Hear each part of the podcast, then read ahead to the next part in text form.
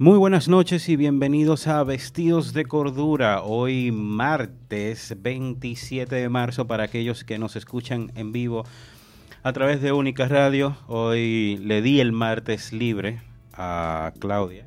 Nosotros nos dividimos algunos días. Yo estaba hace un par de semanas en México y hoy la mandé para Puerto Plata para que no moleste tanto aquí en cabina.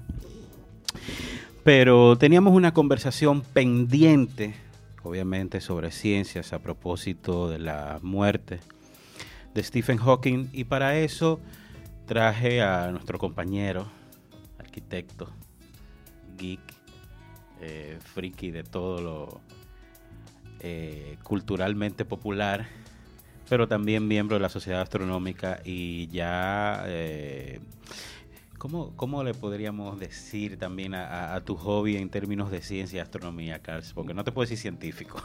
Sí, puede ser, científico. Científico es una persona que hace ciencia y la ciencia hace difusión de diferentes formas. No necesariamente eh, con la investigación avanza la ciencia. Bueno, y también creo que eh, algo que ha definido también a los científicos es obviamente la curiosidad que no, no cede no termina nunca y creo que es algo que tienen todos ustedes, los miembros de la sociedad astronómica y todo el astrónomo, eh, y la tuvo siempre también Hawking fue un hombre, si no fuese un hombre bastante curioso, no, fuese, no hubiese sido un hombre de ciencias. Entonces, eh, de eso vamos a hablar bastante. También haremos una especie de, de transición para hablar un poco de ciencia ficción, que eh, en términos de literatura y en términos de cine es un poco más de mi área. Dejaremos que Carl nos hable un poco de la vida de Stephen Hawking. Pero quería felicitar también a todos eh, los actores, actrices, directores, eh, directoras y todo el encargado de hacer puestas en escena en términos de teatro, porque hoy es el Día Internacional del Teatro Nacional. Bueno, hoy es el Día del Teatro y se celebra el Día del Teatro y a propósito de eso existió una protesta, no sé si todavía está en pie, eh, en Bellas Artes y creo que también frente al Ministerio de Cultura, porque en apenas un año y medio el Ministerio de Cultura tiene otra decisión desacertada y es de eliminar a pocos meses de celebrarse el Festival Internacional de Teatro, decidir eliminarlo, no hacerlo este año, moverlo para el 2019 con la excusa de que ese eh, presupuesto que se iba a gastar en el Festival Internacional de Teatro sería utilizado en la formación de nuevos grupos teatrales y en la formación eh, de teatro. Eh, una de las razones por la que digo que es una decisión desacertada es que primero se está haciendo a meses de celebrarse el Festival Internacional de Teatro y cuando hablo de que a meses es porque ya había comunicaciones, ya había eh, contratos o organización establecida con grupos teatrales internacionales que ya tenían pautados venir, por lo regular se celebra en los meses de junio, eh, por ahí mayo, junio. O sea que estamos hablando de que esta es una decisión que uno sabe eh, que viene lidiando con cosas gubernamentales, que uno sabe que estas son decisiones que se saben con mucho tiempo. Una decisión que tiene que ver con presupuesto, tú la sabes un año antes. Y si tú sabías que no podías hacer el Festival Internacional de Teatro, tú seguro lo sabías la hace un año. me parece mala. O sea, eh, si Te voy tú a decir lo cancelas para formar nuevos eh, actores y actrices, ¿significa que el año que viene eh, no van a formar actores y actrices? o que estos meses son suficientes para formar esa gente. Y no nada más es esa contradicción de que tú estás hablando de que este año tú quitas algo para formar nuevos grupos teatrales y para hacer más formación de teatro, lo que tú estás diciendo es que probablemente el año que viene no lo hagas, sino que un festival de teatro es parte de la formación de, teatro. O sea, una persona que quiera hacer teatro tiene que ver teatro. Lo mismo que en mi, en mi caso como crítico, decir, una persona que quiera hacer cine debe ver cine, debe leer sobre cine. Entonces, tú no puedes por ejemplo, eliminar un festival de cine público que no hay. No puedes eliminar un festival de cine con el fin de destinar esos recursos a formar cineastas. Porque un festival de cine o de teatro o de literatura es parte de la formación de estas personas. Entonces son esas decisiones que no tienen excusas. Yo hubiese preferido que dijeran tanjantemente que no había presupuesto. Obviamente iba a continuar la pelea, iban a criticar todo eso, porque si aquí hay un grupo cultural, artístico, que ha peleado con las uñas, precisamente ese festival, eh, y todo lo que hace ha sido el grupo de teatro de este país, todo lo concerniente al teatro en este país. Y bueno, es otra de las decisiones que vienen sucediendo desde la nueva gestión del Ministerio de Cultura, porque de alguna forma la feria del libro fue acortada en sus ofrecimientos culturales. El nuevo ministro en otras declaraciones desacertadas, yo ya hasta lo pongo en duda porque no sé si son órdenes directas o son posicionamientos de él mismo, pero eh, decidió que si la feria es feria del libro, no busca nada la música y el teatro en la feria del libro, y eso sucedió. El año pasado también el Festival Nacional de Teatro. ¿Tiene que ver con el libro? Quién sabe. Entonces el Festival Nacional de Teatro, porque lo que sucede con los festivales es que un año se hace el Festival Nacional de Teatro, el otro año se hace el Festival Internacional de Teatro y así sucesivamente. Lo que también te pone a dudar qué va a pasar con el Festival Nacional de Teatro que está supuesto a, suceder en el 2019. Eh, pero el año pasado fue un pleito hacer el Festival Nacional de Teatro. Todavía a un mes y medio no se había dicho nada y no se había anunciado nada. Me consta que actrices y directores estaban peleando qué es lo que con el Festival Nacional de Teatro. No han dicho nada y fue como en un mes que lo armaron. Todas estas personas que sudan el teatro fue que lo armaron y, lograron entonces celebrar el, festival. Entonces, siempre he hecho, a partir del 27 de febrero, siempre he hecho, he destacado el hecho de, que no existiese ni siquiera una mención en términos de cultura en la rendición de cuentas del presidente Danilo Medina. Lo que, y estas cosas que están sucediendo con el Ministerio de Cultura me dan cada vez más, más pruebas de que no hay una intención de cultura en esta gestión eh, gubernamental, pero también pudiéramos decir que a lo largo de, por lo menos de mi vida, eh, conociendo el Estado Dominicano, tampoco ha habido eh, un interés palpable en cuanto a la ciencia. No sé, tú que tienes más cercanía con eso, Carlos. Esa ha sido la tendencia en este país desde siempre. O sea, aquí lo que importa es la política, el populismo y, las cuestiones sociales, entre comillas, porque solamente cuestiones sociales, las cuestiones sociales aquí son importantes, solamente si llaman la atención, crean boom y mueven gente, eh, no necesariamente haciendo impacto, pero la ciencia y la cultura, eso es, eso deje hacerlo a los europeos, a los americanos, que eso no es para aquí. Eh, y lo digo porque eh, igual sucede cuando mueren muchas personas famosas que tú ves una falsa interpretación de lo que fue su vida o su trabajo, también tú ves esos errores que dan risa y que a veces hasta lo utilizan como noticia falsa o meme de utilizar imágenes o de actores o actrices que lo interpretaron o confundirlo con otra persona. Sí. Pero tú te das cuenta tal vez el poco interés por la ciencia cuando uno veía eh, la cobertura, diría yo, de lo que fue la muerte de Stephen Hawking, el, el desconocimiento de lo que fue su trabajo o no le daban mérito a lo que hizo o le acuñaban cosas que no, que no, fue que no tenían que ver con él. Entonces por eso queríamos hablar en términos de de, ciencia, iniciando precisamente con Stephen Hawking, que hace un par de semanas fue que murió. Eh, eh, ayúdame ahí con la fecha, creo que fue a final. Fue el 14. El 14 de marzo. El 14 de marzo, o sea, hace ya dos semanas, apenas dos semanas. Entonces iniciemos con quién fue Stephen Hawking y eh, cuáles fueron tal vez sus teorías más importantes, porque todo el mundo también entiende que Hawking creó eh, algo físico, algo palpable, ahí sí llegó mi audio ya, mi audífono, gracias. Aquí también. Déjalo ahí, ya tranquilo.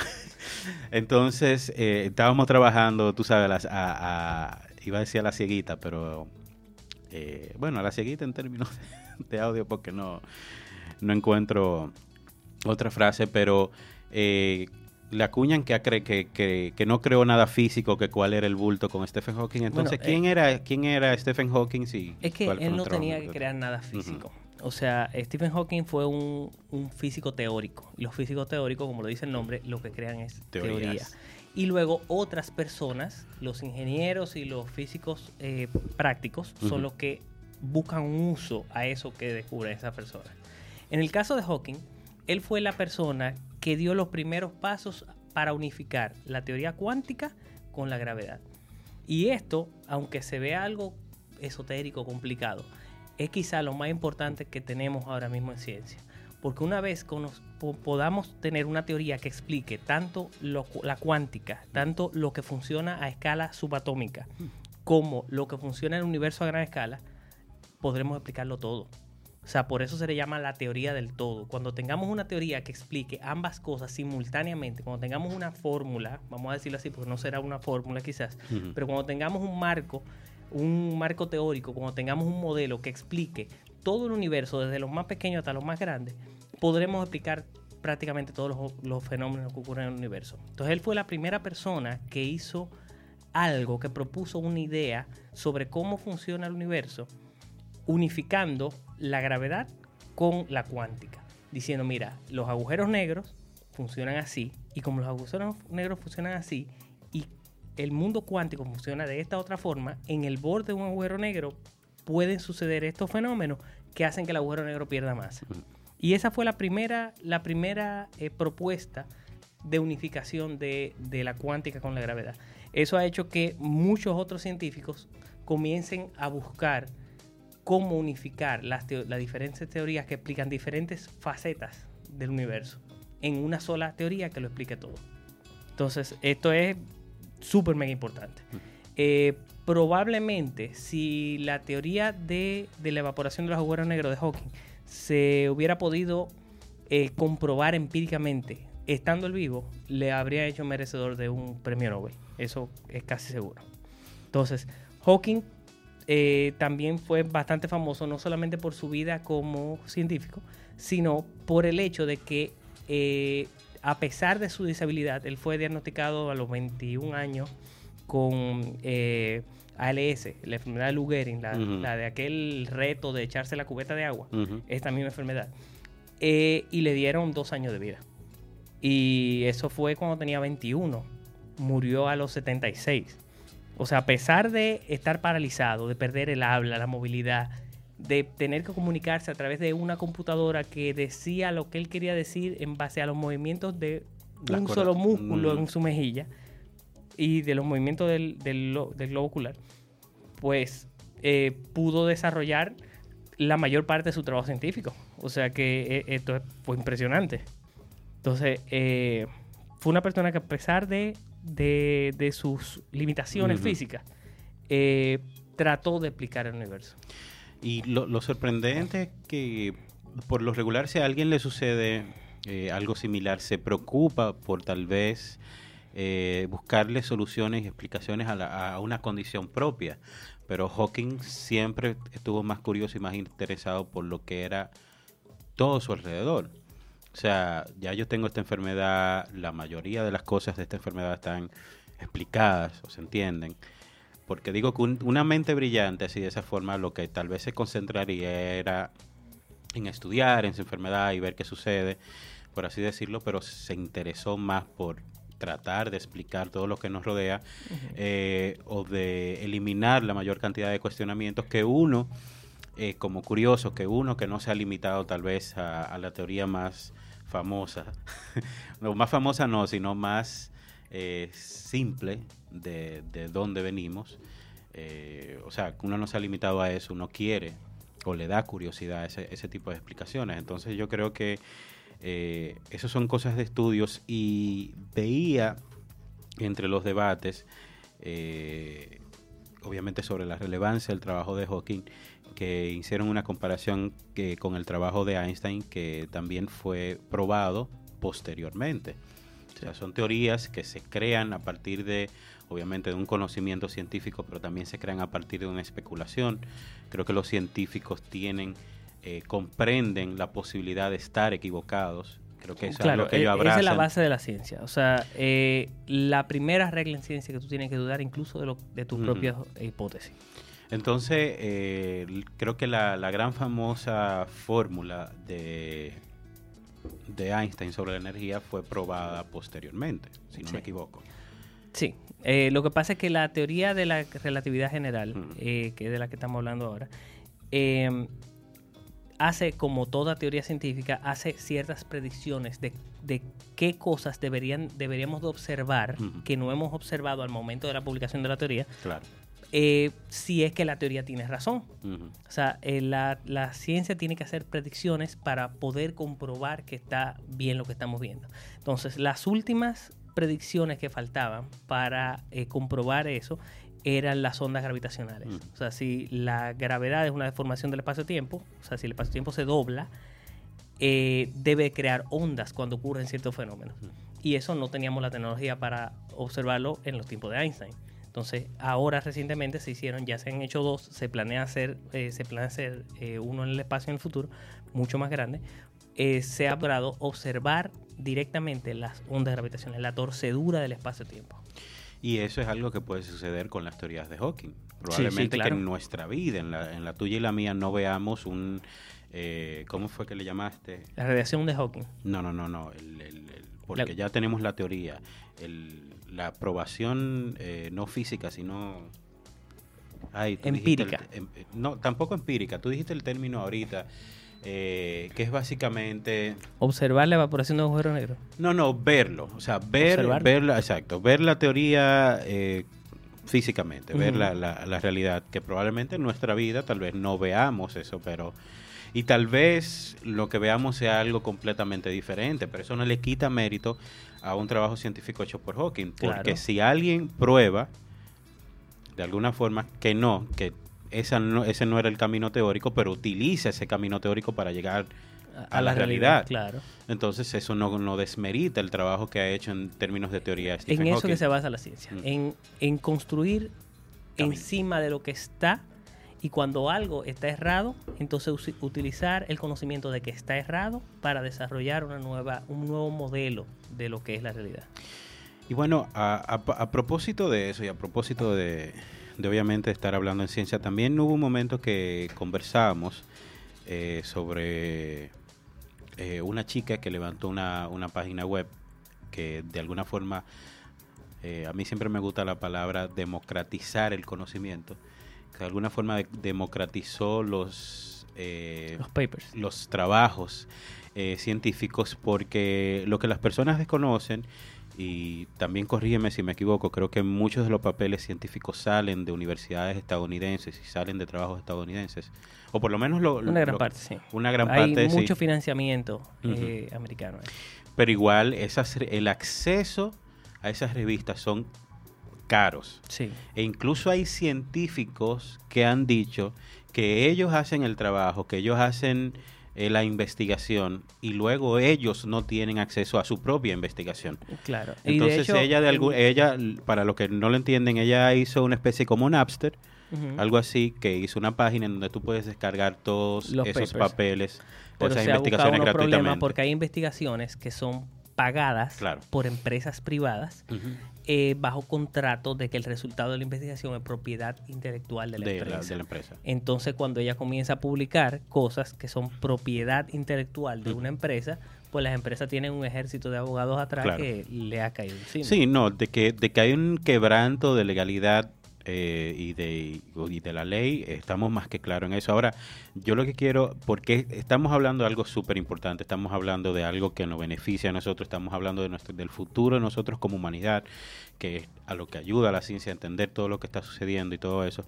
Eh, no sabemos claramente cuáles son los estudios que han hecho estas empresas privadas, tal vez son estudios que van, que lo hacen más en, busca de un beneficio. Claro, una eh, empresa, busca no es nada, eh, eh, vamos a decir, altruista.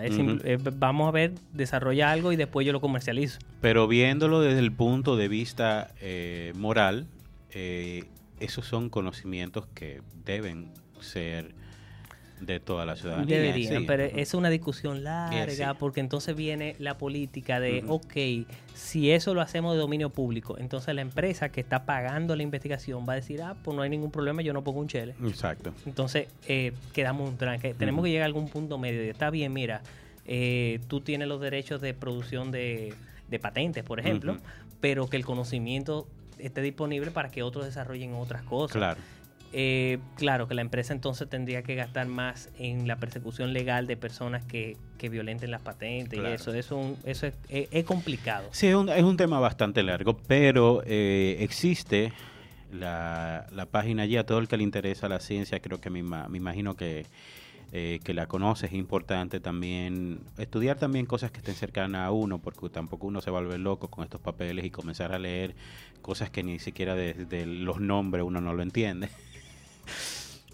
Pero estas son cosas que están sucediendo en la ciencia y se continúan haciendo trabajo a pesar de tal vez una cultura que viene sucediendo, en, por lo menos en el, del lado de nosotros, en donde se está negando cada vez más la ciencia, especialmente de un país tan importante en esa área como Estados Unidos.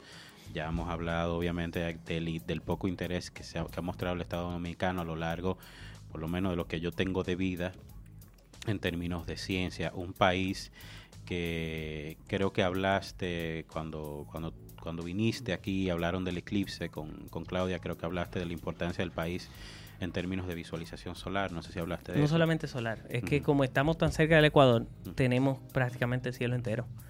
Eh, tenemos, eh, vemos todo el hemisferio norte, todas las constelaciones, todo lo que se puede ver en el hemisferio norte, y podemos ver casi todo el hemisferio sur. O sea que aquí nosotros pudiésemos tener un estudio astronómico al nivel de Chile, por ejemplo. Bueno, quizá no al nivel de Chile porque Chile tiene unas condiciones eh, climáticas en el desierto de Atacama que son más favorables que las nuestras. Pero en cuanto a, cobertura del cielo, estamos mucho mejor. Y en el caso, por ejemplo, de la radioastronomía, en la que no le importa el clima, o sea, los radiotelescopios funcionan nublado, lloviendo, con huracán, al radiotelescopio no le importa eso, pues estamos mucho mejor. Eh, fíjate que el radiotelescopio, hasta hace poco, que los chinos terminaron el Delhi, que este es, eh, lo destruyó el huracán, el, hasta hace poco el, radiotelescopio más grande del mundo está ahí al lado en Puerto Rico, que es Arecibo. ¿Por qué Puerto Rico, siendo una isla pequeña que acaba de ser devastada por un eh, huracán, eh, tienen uno de los radiotelescopios más grandes del mundo y nosotros no? No, y eso, eso que tú dices es uno tal vez de los mejores ejemplos del poco interés, el poco interés que ha demostrado el país. Tal vez también en su totalidad, porque una cosa es obviamente achacarle todo siempre al Estado, porque también el Estado tiene la responsabilidad de representarnos. Pero ha habido un poco, poco interés también en eso de, del sector privado en general. Ustedes reciben apoyo de un sector privado, pero extranjero, si no me equivoco, la sociedad astronómica, en su mayoría. Recibimos apoyo en cuanto a, divulgación de astronomía solar de parte de Charlie Bates Solar Astronomy Project.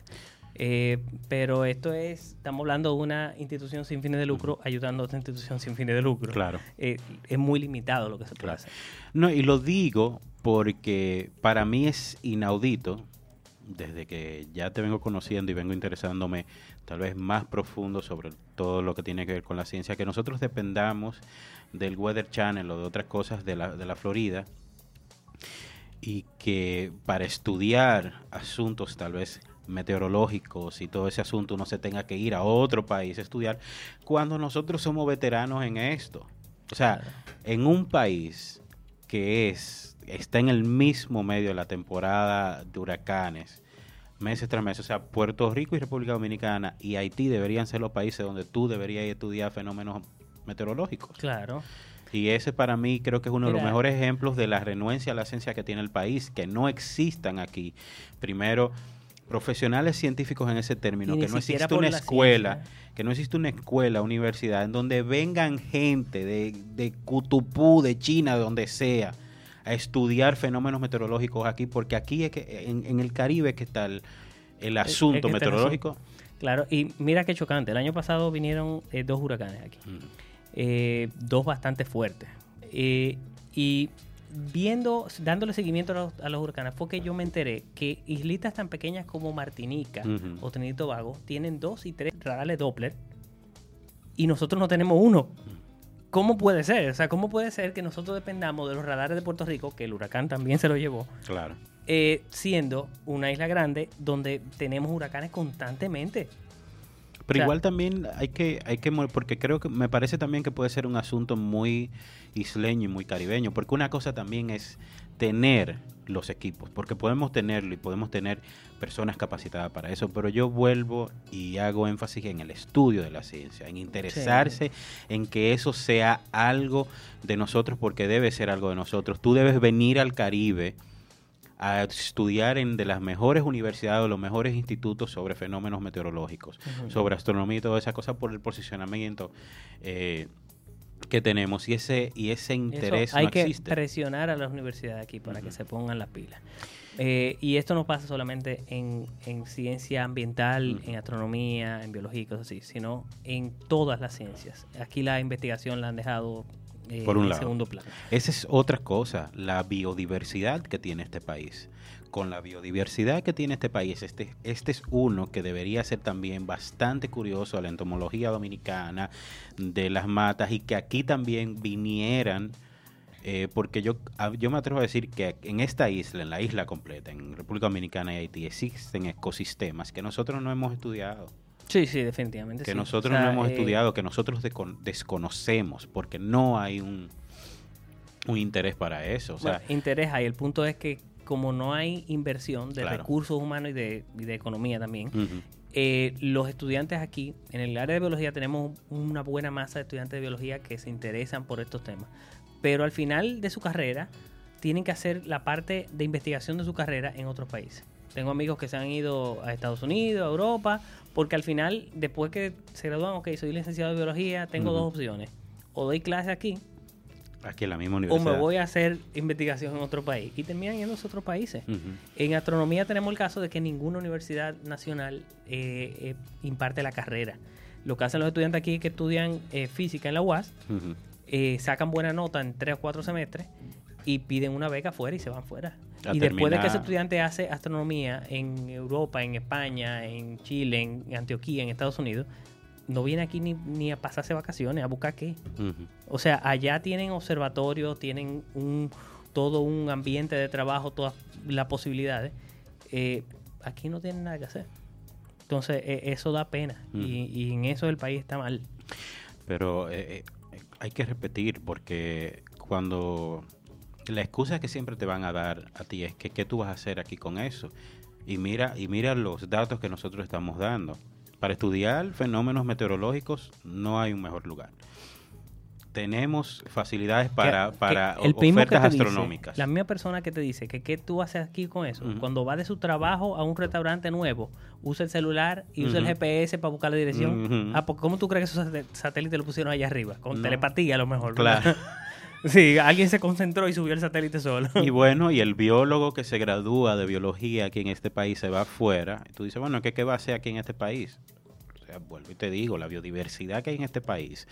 O sea, poniendo de la forma más básica posible, que lo utiliza la DG Cine para vender el país como locación cinematográfica y que tú, como dominicano, tú se lo dices a un gringo, tú se lo dices a un alemán, tú se lo dices a un español, tú se lo dices, es que tú te vas de una playa a un monte con río en una hora. Y Esa es la forma más básica que te puedo decir a ti que este país es diverso de una manera extraordinaria. Y eso en el es peor un manjar para biólogos. Eso en el peor de los casos. Si tú estás en, en Samaná, das 10 pasos y ya te la Exacto. Entonces es un manjar para un biólogo. Es un manjar para una persona que esté interesada en las ciencias naturales. Pero ahí entra la política y la economía. Ahí te entra de que, ok, yo quiero hacerlo, yo quiero investigar mi país. Conozco biólogos que son así, que quieren estudiar su país, les gusta la... yo conozco personas que gracias a su, a su facilidad económica, gracias a que son solventes económicamente, se han interesado por ellos como hobby hacer estudios a través de la fotografía y a través de trabajo, estudios marítimos y estudios biólogos. Pero eso es porque ellos le ha salido del y, con el retiro y han tenido las facultades económicas que le puede beneficiar eso. Y ni siquiera esos estudios son apoyados. O sea, son libros que esa gente hacen por amor al arte, que ni siquiera, ok, porque yo, yo te puedo decir algo, cultura o educación o cualquier eh, medio del Estado dice, bueno, ya el, el trabajo lo hicieron. O sea, no tuve que pagarlo. Lo menos que yo puedo hacer por un esfuerzo para la ciencia o para la cultura, es vamos a hacer una reedición o vamos a hacer un, un blow y ve qué pasa. Pero, Pero ni siquiera hay que hacer mucha inversión porque eh, eh, hay inversión extranjera en áreas de la ciencia que podría aplicarse en investigación aquí. Podrían buscarse esas, esos grants que hay disponibles en el mundo entero, en países desarrollados, para investigación. Muy bien podrían atraparse para investigaciones que se realicen en el país. Y así se desarrolla la ciencia, se, eh, se avanzan los estudiantes de aquí y al mismo tiempo se promociona el país como lugar donde se puede hacer ciencia, donde se pueden descubrir nuevas cosas. Y fíjate, aquí hay, hay pruebas. Yo reto a quien sea que vaya a distritos eh, escolares públicos de San Pedro, que tienen un interés tecnológico sobre las tecnologías súper interesante.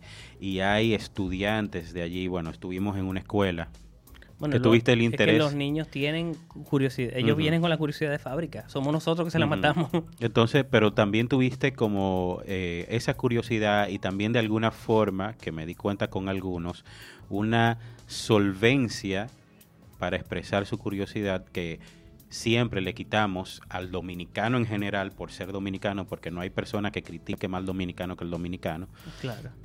Pero digo que reto a eso porque eso es, eso es prueba de que las actividades extracurriculares tienden a ser, para no ser absolutista y no insultar a nadie, tienden a ser más efectivas que la educación tradicional que tiene todos los años del mundo.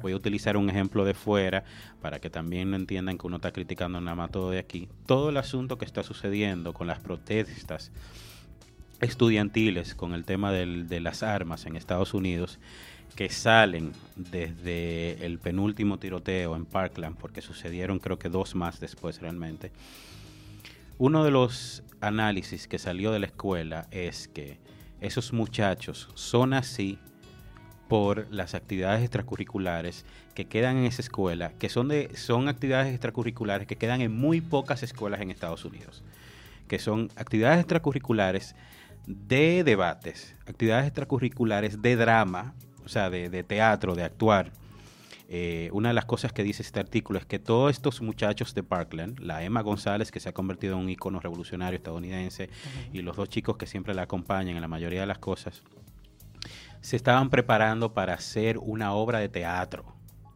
Estamos hablando de muchachos que aprendieron a hablar y hablar con elocuencia por actividades extracurriculares de teatro y de debate y actividades extracurriculares de tecnología que la han ido eliminando de la mayoría de las escuelas y continúan eliminándose con creces a partir de esta nueva gestión, porque eh, si usted sigue la noticia gringa y si usted es dominicano, eh, me imagino que sí, porque somos expertos en analizar la gestión de Donald Trump. Quien es la ministra de Educación es una mujer muy, eh, bueno. Controversial. Vamos controversial, vamos a decirlo.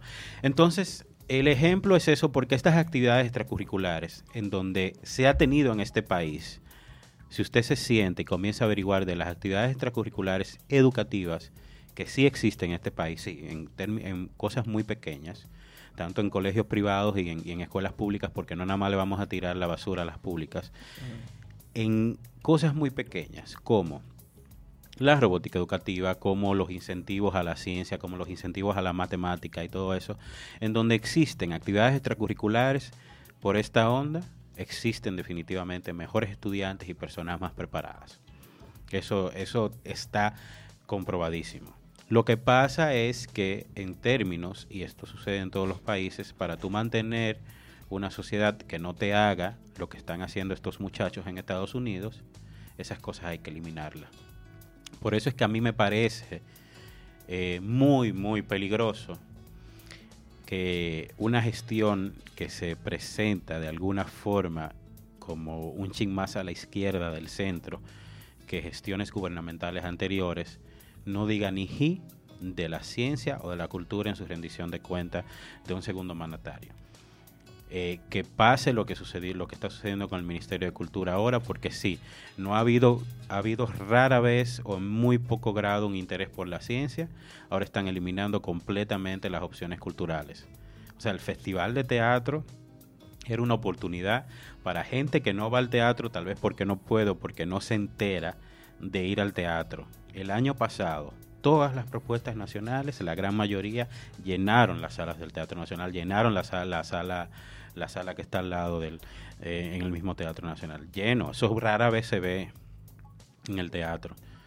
Entonces, tú no me puedes decir a mí que, esa oferta no es importante, que es básicamente lo que, que no crea un impacto. O que no crea un impacto. Eh, yo siempre he dicho, siempre me hago eco de la famosa frase de Roger Ebert, que Roger Ebert dice que el cine es una maquinaria para crear empatía. Yo digo que el arte es el arte en general, que es una maquinaria para crear empatía. Y lo que más necesita este mundo, lo que más necesita este país ahora mismo es empatía. El arte te abre eh, una puerta hacia un mundo que tú desconoces, hacia culturas que tú desconoces. Entonces tú entiendes a partir de una interpretación dramática cómo vive una persona que vive completamente lejos de ti, que tiene otra cultura, que tiene otra realidad. esa es precisamente la relación que tiene la ciencia ficción con la ciencia. A eso, a eso iba también. La ciencia ficción es uno de los tres medios que tiene la ciencia para, para llegar a la gente.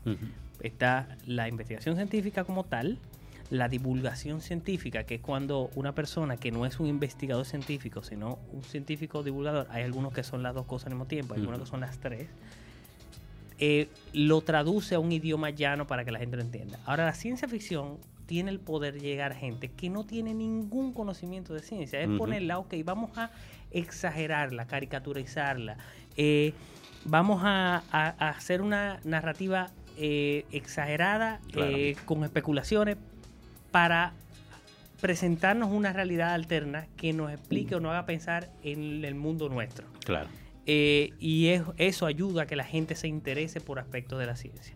Cuando la gente vio Interstellar, la película, vio eh, la forma en que había un, hoyo negro y que había un agujero de gusano y que entonces llegaban a un lugar donde el, el tiempo era una dimensión espacial, la gente comenzó a preguntar, pero ¿por qué lo presentan así? Déjame ver. Mucha gente comenzaba a investigar o incluso llegaban a las reuniones de la ciudad astronómica, gente del público en general que se enteró que había una ciudad astronómica aquí, pero que iba a la reunión específicamente a preguntar sobre Interstellar. Sobre la realidad de, Interstellar y eso. Y eso es una cosa que es una película, es una fantasía, es ciencia ficción, pero hizo que gente se interesara por la Y hay un estudio, o sea, siempre se hacen artículos interesantes, eh, que si nosotros, la gran mayoría, utilizábamos el Internet, de una manera más buena, tal vez también fuésemos mejores personas, porque me parece una, una herramienta extraordinaria, porque se hicieron estudios a partir de las búsquedas que surgieron o que surgen a partir de películas tan relevantes como Interstellar o en el caso Arrival, que fue un caso que a mí me encantó porque Arrival utiliza primero el cuento que se llama Historia de tu vida, que es una novela corta realmente porque es bastante extenso, eh, súper interesante de Ken Chian, eh, adaptado por Denis Villeneuve. Primero parecía un cuento inadaptable, pero habla de cómo la forma de pensar va atada a tu idioma. Sí y te lo, te lo muestran desde el punto de vista de dos de, extraterrestres que llegan a esta, esta tierra y desde cómo el ser humano se ha condicionado a interpretar palabras como algo eh, negativo o positivo. Una de las cosas a los que estos extraterrestres responden que vienen aquí es a brindarle algo y es un arma. Entonces cuando ellos dicen la palabra arma, todo el mundo se paniquea.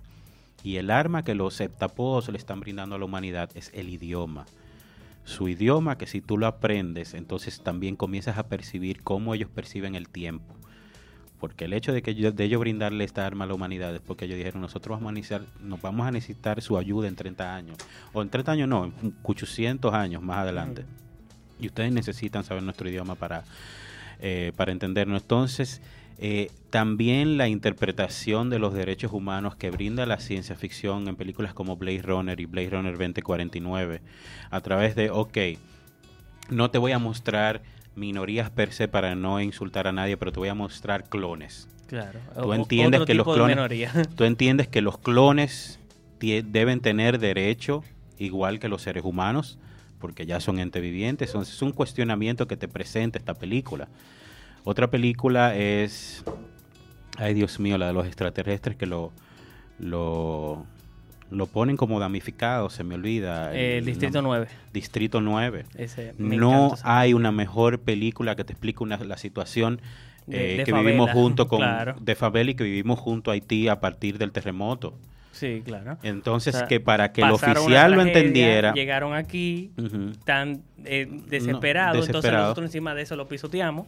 Y para que una persona lo entendiera, tenía que, verse tenía que convertirse, tenía que convertirse en eso. Entonces, eso y también la trilogía del planeta de los simios, que para mí es uno de los mejores trabajos de ciencia ficción o de trabajo artístico que mejor explica para nosotros los dominicanos el conflicto innecesario que nosotros tenemos con nuestros vecinos haitianos, que es una cuestión de cultura y que es una cuestión de idioma. Y rechazamos, por eso es que digo que el arte y la ciencia y todo eso crea empatía, porque si tú entiendes la posición en la que se encuentra una persona, tú vas a crear eh, un vínculo y tú vas a decir, esto que a mí me está poniendo iracundo, lo que sea, no tiene sentido porque yo no puedo esperar que todo el mundo sea como yo. Que la gente tiene que entender que antes de juzgar al otro, tiene que ponerse los zapatos del otro. Claro, y eso... antes de tu ponerte a decir, este es malo, este viene a destruirme, lo que sea, ponte en, tu, en su zapato primero, ve la situación en la que él está y por qué él está haciendo lo que está haciendo. Porque eh, el haitiano no cruza a, República Dominicana porque quiere tomar a República Dominicana. Aquí los haitianos no quieren invadir Dominicana. Si Haití tuviera bien, los haitianos no vinieran para acá a buscar nada. El ser humano lo que quiere es sobrevivir. exacto, lo que quieren salir de una situación difícil. Igualito que los dominicanos que se iban para Puerto Rico en Yola. Igualito que, los que se van ilegales para Estados Unidos. El ser humano lo que quiere es sobrevivir y estar tranquilo, que es básicamente lo que pelea César. Dice que déjennos el bosque, déjennos el bosque.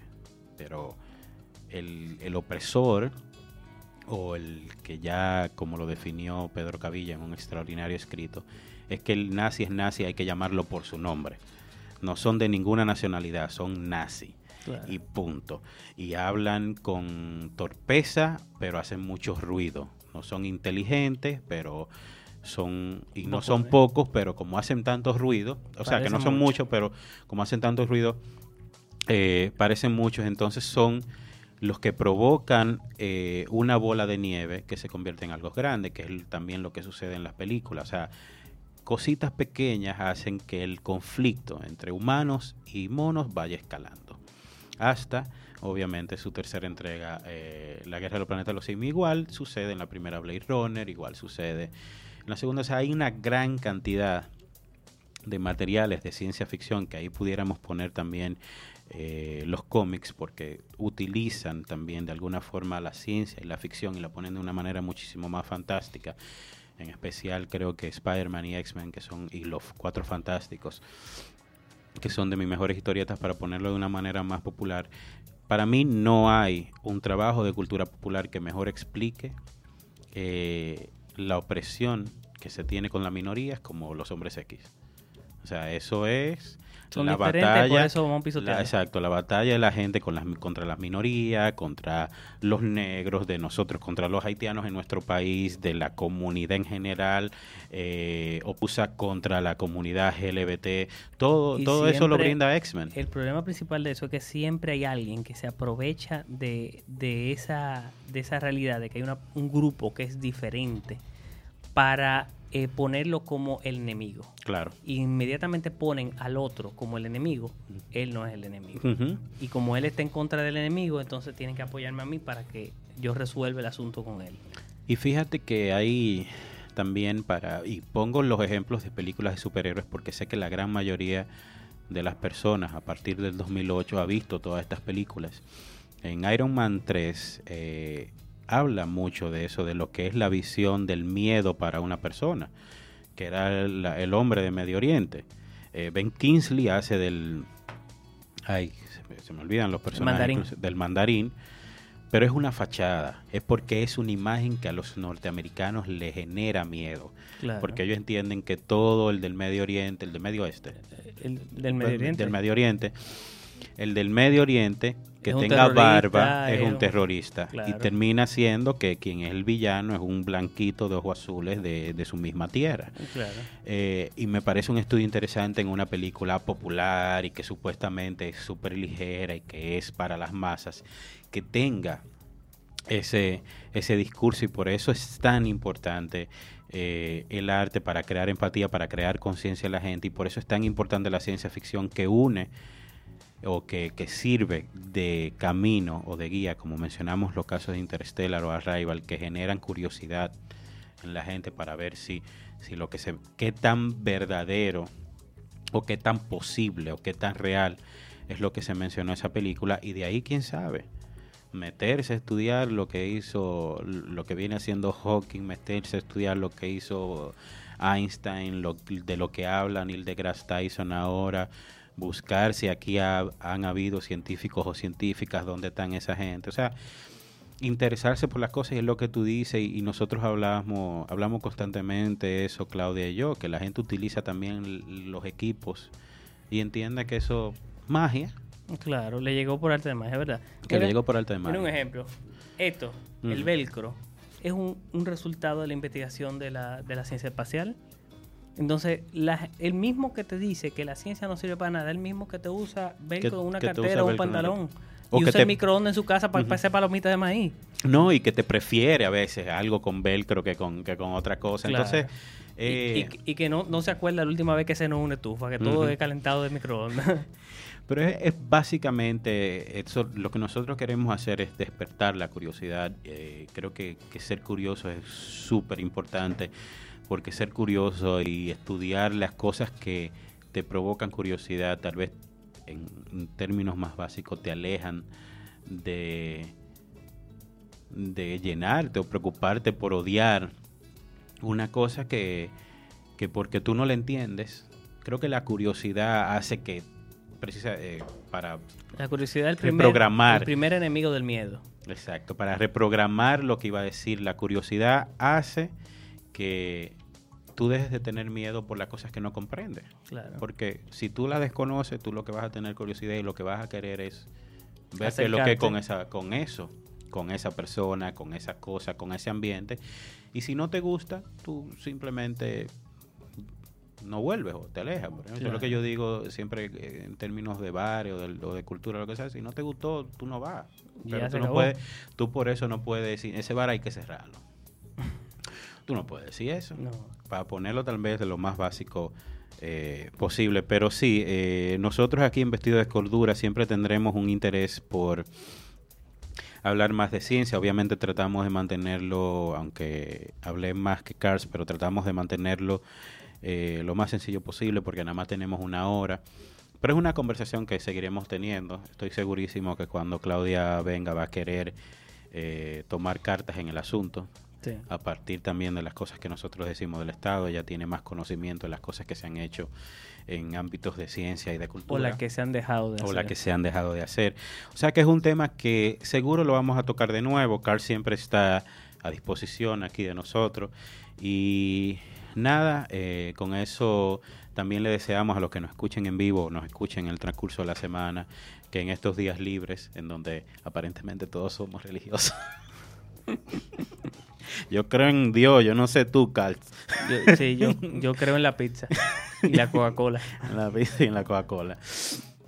Eh, pero sí, este ha sido nuestro programa de hoy. Le deseamos que. El que no quiere ir a la playa, que se quede en casa y se, lea un libro de Isaac Asimov, de Stephen Hawking, de Carl o, vea, o eh, en el caso de Asimov, mira, yo tenía pendiente. Tenemos que hablar del plan que hay de hacer la serie Fundación de Asimov. Si eso lo hacen bien, eso posiblemente sea una de las mejores series de la historia. Tenía pendiente de, hablar de Asimov porque una de las cosas de, las, de la ciencia ficción y del arte es que, y también de los científicos, es que se, eh, se, se adelantan a la realidad. Asimov fue precisamente uno de los que dijo que esas computadoras que eran de tres pisos las íbamos a tener en nuestras manos. Claro, en la última pregunta, se llama ese cuento. Y pasó, uno de los mejores cuentos de ciencia ficción que hay. Y pasaron, ¿qué? ¿30, 40 años después de esa observación de Asimov? Eh, pues sí, más o menos 30, 40 años. El asunto es que también Asimov es responsable de inspirar de las películas más famosas, Terminator, iRobot y todo eso, que iRobot es un, un libro de él. Eh, pero a propósito de lo que están haciendo la, la, compañía de robótica en Boston, que ah, van, a ser, van a ser los culpables de que los robots acaben con nosotros, pues, porque ellos tienen que empujar a los robots y tumbarlos y todo eso, y cerrarle la puerta y no dejársela abrir. De que para demostrar lo que ellos pueden hacer. Eh, eh, por ahí es que va a comenzar todo el asunto. Por ahora no hay ningún problema. El problema está cuando le dejen a los robots fabricar robots por diseño propio. Cuando la inteligencia artificial fabrica inteligencia artificial, ahí es que hay que tener cuidado. Y cuando ellos comiencen a recordarse de todas esas cosas, de, no dejarle abrir la puerta. En el momento que dejen de ser máquinas tontas, como esos robots que lo empujan y eso, y sean máquinas inteligentes y que puedan reproducirse ellos solos, cada vez el robot, la próxima generación de robots va a ser mucho mejor que la anterior y no vamos a tener el control de, de qué tan diferente va a ser. Y así que ya lo saben, Skynet comienza en Boston, señores. Va a comenzar en Boston. Hubo un caso curioso hace unos días. Una, una jovencita llamada Sarah Connor, que nunca había visto Terminator, dio forward a una noticia de que un robot en una fábrica de Volkswagen en Alemania mató a un obrero que entró en el área de robot sin, sin desconectarlo. Eh, y la gente se volvió loca. error. Cientos de miles de, retweets. y ella, pero yo no sé quién es Sarah Connor, no me sigan, que yo no tengo nada que ver con eso.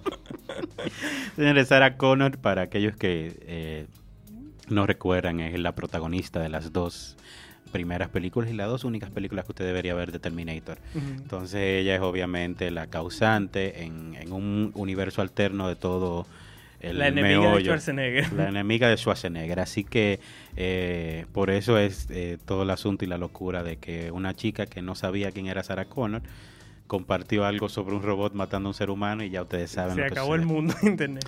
Pero nada, hasta aquí ha, llegado Vestidos de Cordura. Dejamos eh, que nuestro invitado, Carls, entonces presente la canción de despedida que es de, su elección.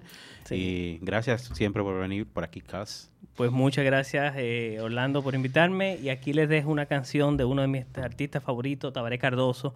Es una canción dedicada a estas personas que se atreven a pensar diferente y actuar diferente, a no seguir la corriente y hacer lo que le da la gana.